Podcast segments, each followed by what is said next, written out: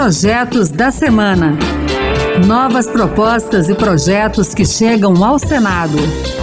Olá, está no ar o Projetos da Semana. Eu sou Alexandre Campos. E eu sou Karina Rocha. E a partir de agora você vai conhecer as principais propostas apresentadas no Senado Federal nesses últimos dias. No programa de hoje vamos falar sobre reforma tributária, sistema de aquecimento solar e muito mais. Então fique com a gente. O Senado deve iniciar em agosto a discussão da proposta de emenda à Constituição que estabelece mudanças no sistema tributário. A PEC, já aprovada pela Câmara dos Deputados, será relatada pelo senador Eduardo Braga, do MDB do Amazonas. Entre os principais pontos da proposta está a unificação de tributos. O ICMS e o ISS serão denominados impostos sobre bens e serviços. O IPI, o PIS e a COFINS passarão a se chamar Contribuição sobre Bens e serviços. A ideia é simplificar e facilitar a cobrança. Além disso, haverá um regime diferenciado de tributação sobre serviços de educação, saúde e transporte coletivo de passageiros e sobre produtos agropecuários, dispositivos médicos e de acessibilidade, produtos básicos de saúde menstrual, além de atividades artísticas e culturais. A proposta ainda prevê alíquota zero sobre itens da cesta básica a serem definidos pelo governo em regulamentação posterior.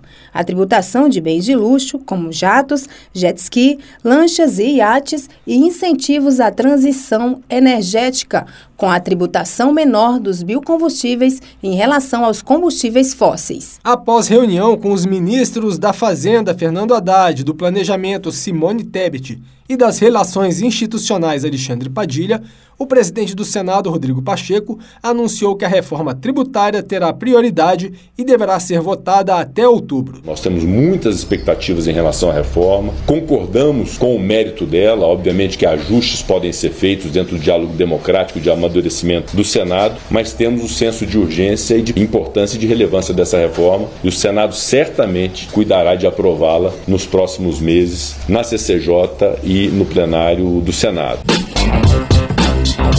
Também em agosto, os senadores começam a analisar o projeto já aprovado pela Câmara dos Deputados, que altera as regras de votações do Conselho Administrativo de Recursos Fiscais, o CARF, que julga processos administrativos relacionados à cobrança de tributos. Atualmente, se houver empate na análise de um processo desse tipo, o chamado voto de Minerva, que desempata o julgamento, é dado a favor do contribuinte. Pela proposta, esse voto passará a ser de competência do representante da Fazenda Nacional. Nesse caso, o contribuinte não precisará pagar as multas e o fisco não encaminhará ao Ministério Público representação contra o devedor pela prática de crime tributário. Ao afirmar que a aprovação do projeto representa um retrocesso, o senador Isalci Lucas, do PSDB do Distrito Federal, alertou que o texto vai gerar um aumento da judicialização dos casos, uma vez que o contribuinte insatisfeito com o resultado do julgamento na esfera administrativa poderá questionar a cobrança pela via judicial. Em parte, são dúvidas que são levantadas pela própria interpretação da lei. E o governo acha que com isso vai arrecadar 50 bilhões, só o fato de mudar, o que não é verdade. Quem foi para lá no CAF é porque tem questionamento sobre a legislação, porque muitas ações têm isso mesmo, né? A contestação do contribuinte. Agora, o que a gente precisa aprovar urgente é o Código de Defesa do Contribuinte, que é o contribuinte que precisa ter proteção. O contribuinte, na dúvida, igual o julgamento comum, na dúvida, pro réu. Ora, se tem empate no CARF, na dúvida, pró contribuinte. Que é ele que paga o imposto, não é o governo, o governo arrecada. E agora a gente vai falar sobre os contratos de financiamento dos fundos constitucionais do Norte, Nordeste e Centro-Oeste. Um relatório de 2022 do Banco da Amazônia mostra que minis e pequenos produtores rurais e empresas foram beneficiados com operações que alcançaram 6 bilhões e 700 milhões de reais, ou 57% do total aplicado. Ao esmiuçar os dados, o senador Beto Faro, do PT do Pará, verificou que 76% dos recursos recursos do fundo naquele ano foram destinados a apenas 9% dos contratos que envolviam valores acima de um milhão de reais cada. Já o Fundo Constitucional do Nordeste classifica como minis e pequenos produtores rurais aqueles com renda anual de até 4 milhões e 800 mil reais, além de não adotar outro critério como área da propriedade e origem da mão de obra. Para Beto Faro, esses números e a falta de critérios evidenciam que os dados não foram tratados adequadamente. Ele desconfia que isso tenha ocorrido para mascarar os reais resultados dos fundos, tentando passar a ideia de que o dinheiro beneficiou quem mais precisa, quando, na opinião dele, foi destinado a empreendimentos com força econômica. Por isso, o senador apresentou um projeto para exigir que os fundos apenas classifiquem como minis e pequenos produtores rurais os agentes que cumprirem os requisitos de enquadramento como agricultor familiar ou seja, propriedade com área de no máximo quatro módulos fiscais, mão de obra da própria família, renda oriunda de atividade econômica do seu estabelecimento e gerenciamento da atividade com a própria família. Para dar efetividade à aplicação dos recursos às atividades de menor porte econômico, o projeto de Beto Faro prevê ainda que o número de operações desses fundos, quando voltadas para a agricultura familiar, aumente progressivamente ano a ano na faixa de 10%, até que 50% do dinheiro do fundo financie esse setor.